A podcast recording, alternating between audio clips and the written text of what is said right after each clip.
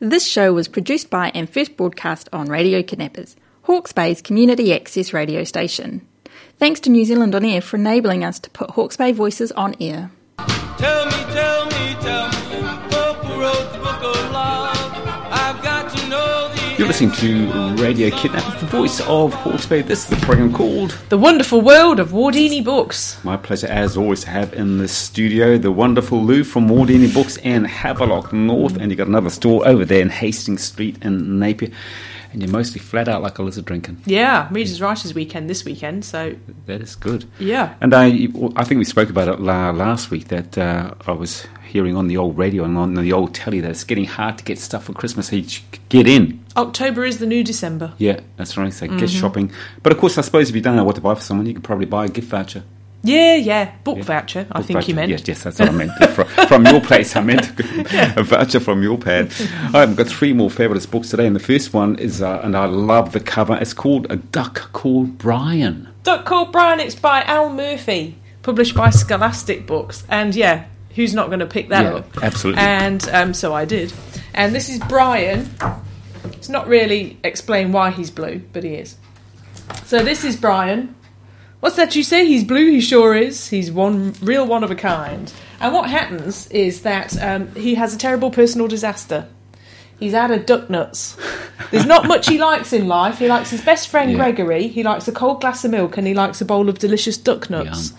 But come this morning, it's like, oh my goodness, there are no duck nuts. And he decided to go and find Gregory to tell him all about it because that's what you do when you have a Yeah, personal disaster. you tell your best friend. You do indeed. So off he goes, and this is the whole thing about the book: is that he's on a mission to find Gregory because he has to tell him about the duck nuts, and then he encounters a series of very bizarre things happening, and it's all just like, oh, that's happening. Okay, so some of the things that happen to Brian as he's looking for Gregory. Okay, he comes across Peter.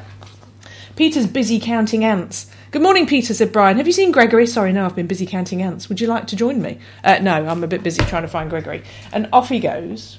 And this one is great. It comes across Neil and Tina, who are icing a gigantic cake. Uh, have you seen Gregory? No, we've been busy been doing some extreme cake baking. yes, so that's what they're doing. Okay, no, and they all invite him to join in. Uh, there's one where they are inventing uh, an almost certainly crocodile-proof diving suit.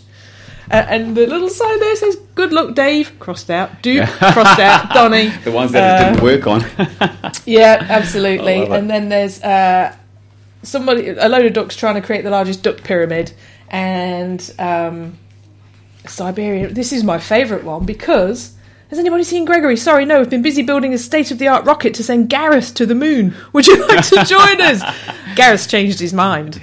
Uh, my Gareth would not. He would love to go to the moon. Um, yeah, so there's all sorts of. I won't spoil it for people because it's just delightfully bizarre and silly and amazing. And thank you, Al Murphy, the author, for having such a wild um, imagination. How did they think about? Look at that. Yeah, there he is. Gregory. Gregory, where are you? So you bet you, you want to know, don't you, what happens?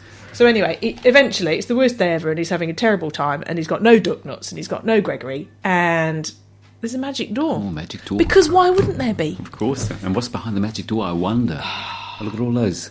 It's that lucky winner. He gets a wish. Hmm. What do you think he's going to wish for? Well, I in a selfish world, I would have thought he might wish for some nuts, but he wishes with um, yeah, they uh, Duck nuts. duck nuts. Yeah, But really, no. It's Gregory. yeah. Wonder where is Gregory? Yeah, his wish finally Ah, came true. He's got got. Gregory. What a and happy then, ending. And then, like, went, I've had the strangest day. yeah, so I just thought that was absolutely delightful, and I would love to read that over and over and Yes. over at bedtime to small children. And what a great stocking filler that would be. And Mm. what's your favourite nut? Mm, walnuts? No, actually, almonds. How about you? I'd have to probably punt for salted pistachios. It's cheating a bit, though, isn't it? Oh, I know, but my God, they're delicious, aren't they? They are absolutely delicious. Yeah. yeah. And it's a bit of a hassle getting them out of the shell, but it's part of the fun, I It's suppose. all part of it. Absolutely Very right. rewarding. Tell us all about dragon skin. Oh, this is incredible. This is by Karen Foxlee.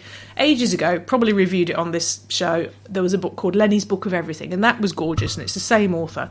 So in this one, there's a wee girl, Pip, and she lives in Australia, and they're in one of those mining towns right in the middle of nowhere. It's all it's dusty or it's flooded, and there is no in between. Um, and she has she lives with her mum, who used to dance and wear her beautiful floaty dresses, and they'd have lots of fun together. Uh, and then mum's boyfriend Matt moves in, and absolutely everything changes, and he is a very emotionally manipulative, controlling person.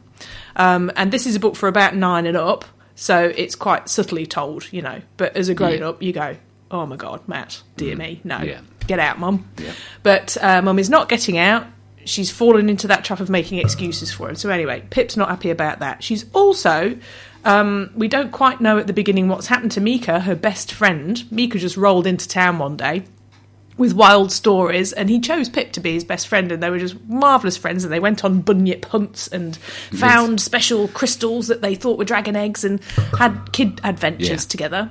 But then something happens, and Mika is gone. So now Pip is by herself, and she's pretty miserable. And she goes and sits by the waterhole in the evenings, um, even though Mum's told her not to, and she just leaves it as long as she can to go home because Matt's probably going to be there.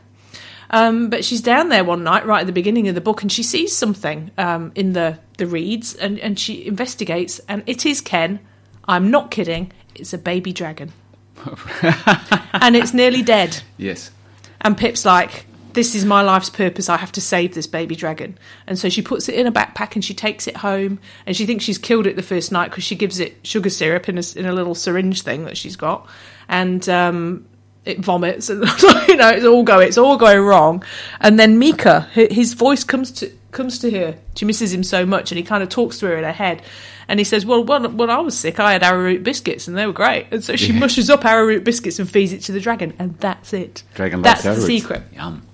So it's about Pip having this massive secret that she's got to keep because if, if Matt find, found that dragon, that would be you know it'd just be a disaster. And so she's she's trying to sort out the dragon. She's trying to sort out everything by herself, and she realizes that she can't do it by herself. And then some and people who she never would have thought would team up with her do. Mm. And it is the most beautiful story.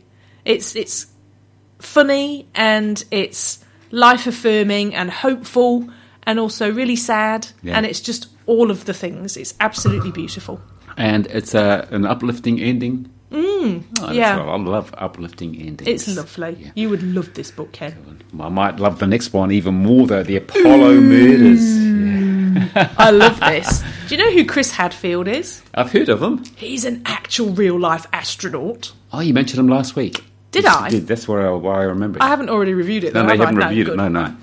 Um, and he's written a novel. Uh, and it's just brilliant. So, the Apollo murders. So, it is fiction, but what he's done, he's got um, real life characters from, you know, you'd recognise them from like the Apollo 13 film, like Gene Kranz at Mission Control, and all these people who are real people. And there's a um, like a glossary at the back to tell you who everybody is.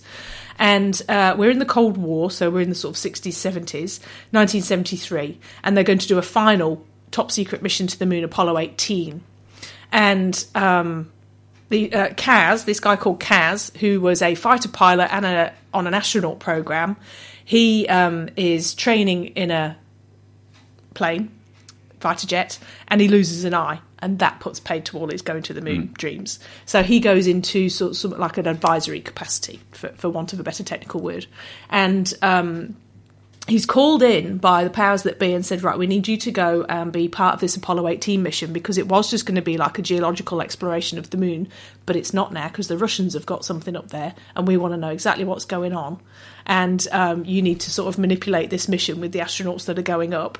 Um, to find out what the hell the Russians are doing. Yeah. So it just becomes Yeah. this real sort of spy thing. And is there something's go like the first murder that happens? Um, you don't know if it's a murder or an accident, and and then they get into space. These three astronauts go into space, and Kaz is down in the mission control, and there is so much going on there. It's just absolutely incredible. And then like massive fights in space, and what's going on with the Russians, and what's going on with the Americans, and um, wow, I can't wait till the movie comes out. it would make a brilliant movie. Yeah. It really would. But yeah, I, it was one of those novels that you think I cannot put it down. I can't stop thinking about it. I want to go to the moon. yeah. Um, Who's going to read it? Who's it? Who's it aimed at? everybody, really. I mean, if you like any kind of um, thriller or mystery or any, and then and then you've got the people that like the military type type stuff Mm. as well, because there's some quite technical. Um, stuff in there as well. So also people that that like books that will go into the detail of a lunar landing Yes. module and Yeah. you know the science of it. And, and I love all that stuff. I found it absolutely fascinating from start to finish, and the science is correct and the history is correct. So that that's an added bonus. Was it an easy read? Very much so. Yeah. Yeah. So when I talk about technical detail, I'm not usually into that. Like I could, you know, that book, The Martian, that got Mm. Yeah. made into a. F- Yes. I couldn't wade through all the hydroponics stuff in it. You know, Oh, I was like, couldn't do it. But this one, absolutely loved it from start to finish. Brilliant. Good on you, Lou. As always, my pleasure to talk with you. You look after yourself, and we'll talk at the same time, same place next time. Cool. Thanks, Ken.